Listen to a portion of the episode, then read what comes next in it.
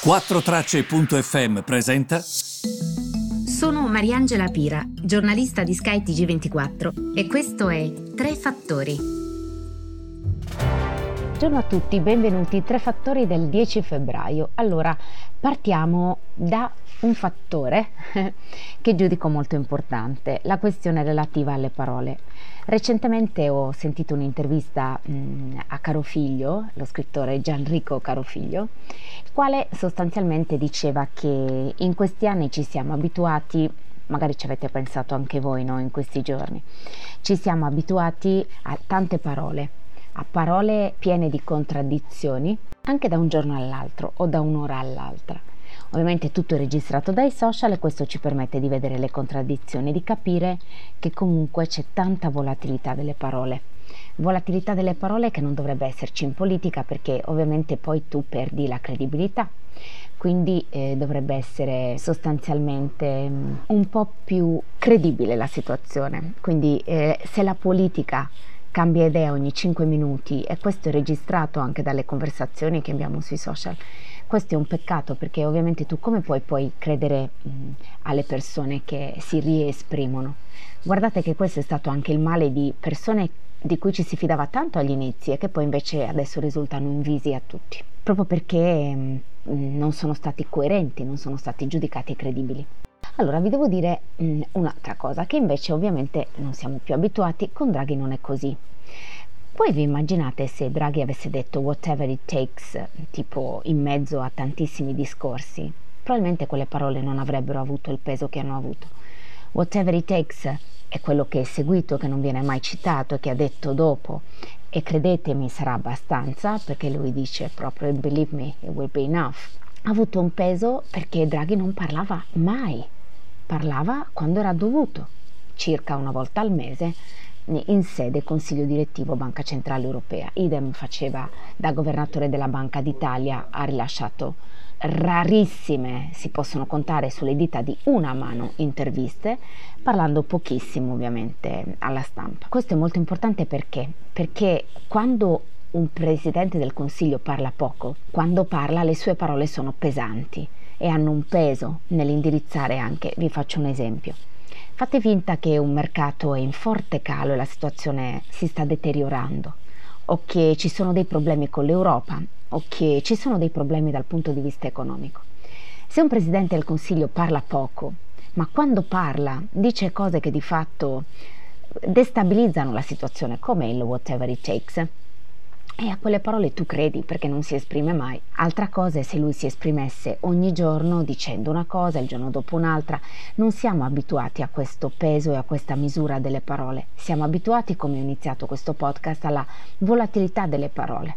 Invece è molto importante, secondo me, che un Presidente del Consiglio tenga le distanze, rappresenti un'istituzione, rappresenti la bandiera. È un po' come fa per esempio Mattarella. Quando Mattarella parla siamo portati a credergli perché non è un parolaio. Io voglio ribadire dire un concetto.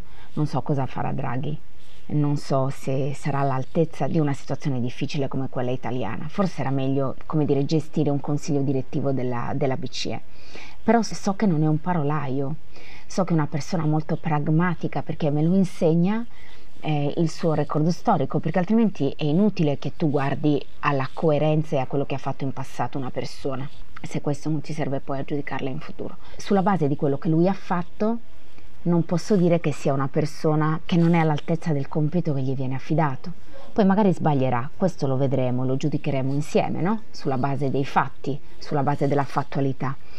Però di fatto dovrebbe essere la persona al posto giusto, cioè se non lui veramente ci sarebbe a questo punto da preoccuparsi in modo molto severo.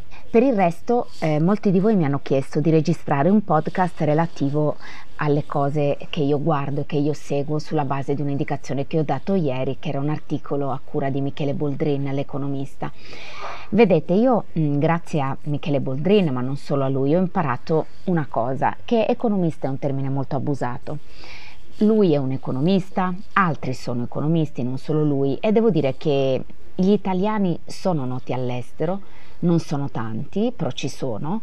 Quindi il primo indizio che vi do è seguite queste persone che di solito hanno la competenza e che vi possono dire che cosa accade, que, lo spread, qual è la situazione sul fronte dello spread, eh, sul fronte dell'economia, eh, sul fronte fiscale. Un economista di solito vi sa dare delle risposte e vi sa dare anche delle proposte e questa è la differenza rispetto agli altri. Sì, c'è analisi ma c'è anche capacità di sintesi per usare usare un termine alla Draghi, diciamo così. Mi avete chiesto i siti internet. Allora, c'è questa bellissima analisi su Mario Draghi che ho trovato su questo sito fatto benissimo ehm, che si chiama legrandcontinent.eu quindi scritto legrandcontinent.eu è un sito molto ben fatto, trovate tante analisi. Guardate anche all'Imes, su Mario Draghi, sugli anni alla BCE, sul rapporto con Helmut Schmidt, mi ha aiutato tanto a capire molte cose. Quindi questi sono i siti da cui mi sto abbeverando in questo momento. Sto guardando anche un altro sito internet molto bello, eh, ho letto un articolo ieri interessante eh, che si intitolava Will the COVID pandemic cause London's population to decline? Quindi causerà la pandemia del Covid un calo della popolazione a Londra?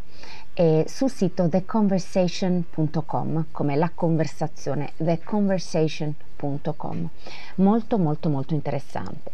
Quello che vi dico è, secondo me, anche a girare su Twitter, io ormai come avete visto uso i social molto mm, poco, paradossalmente perché poi sembra che uno sia presente, però li uso un quarto d'ora al giorno e registro il contenuto, lo posto Purtroppo non riesco più a rispondere, vista la mole degli interventi, quindi il mio obiettivo è, spero che questo sia un servizio pubblico. A questo mi limito e per il resto non posso stare sempre sui social, altrimenti la mia vita finirebbe lì. Invece io ho un lavoro, non voglio che i miei eh, responsabili mi vedano sui social, perché non è giusto, ho un altro lavoro. Come, come farei a informarmi, anche a registrare l'audio che vi sto registrando, se non utilizzassi il mio tempo a leggere, a parlare con gli analisti, a capire? Sono due le cose, capite? Capite? Una cosa è il lavoro che fai, una cosa sono i social. Sui social io posso scrivere, cerco di farlo una volta al giorno, fino al venerdì, poi basta. Spero che si colga il messaggio, chi non lo vuole cogliere, grazie a Dio non siamo in Iran, quindi c'è libertà di pensiero e di ascolto. Ecco, volevo dirvi questo. Vi mando un grande abbraccio e vi ritrovo domani.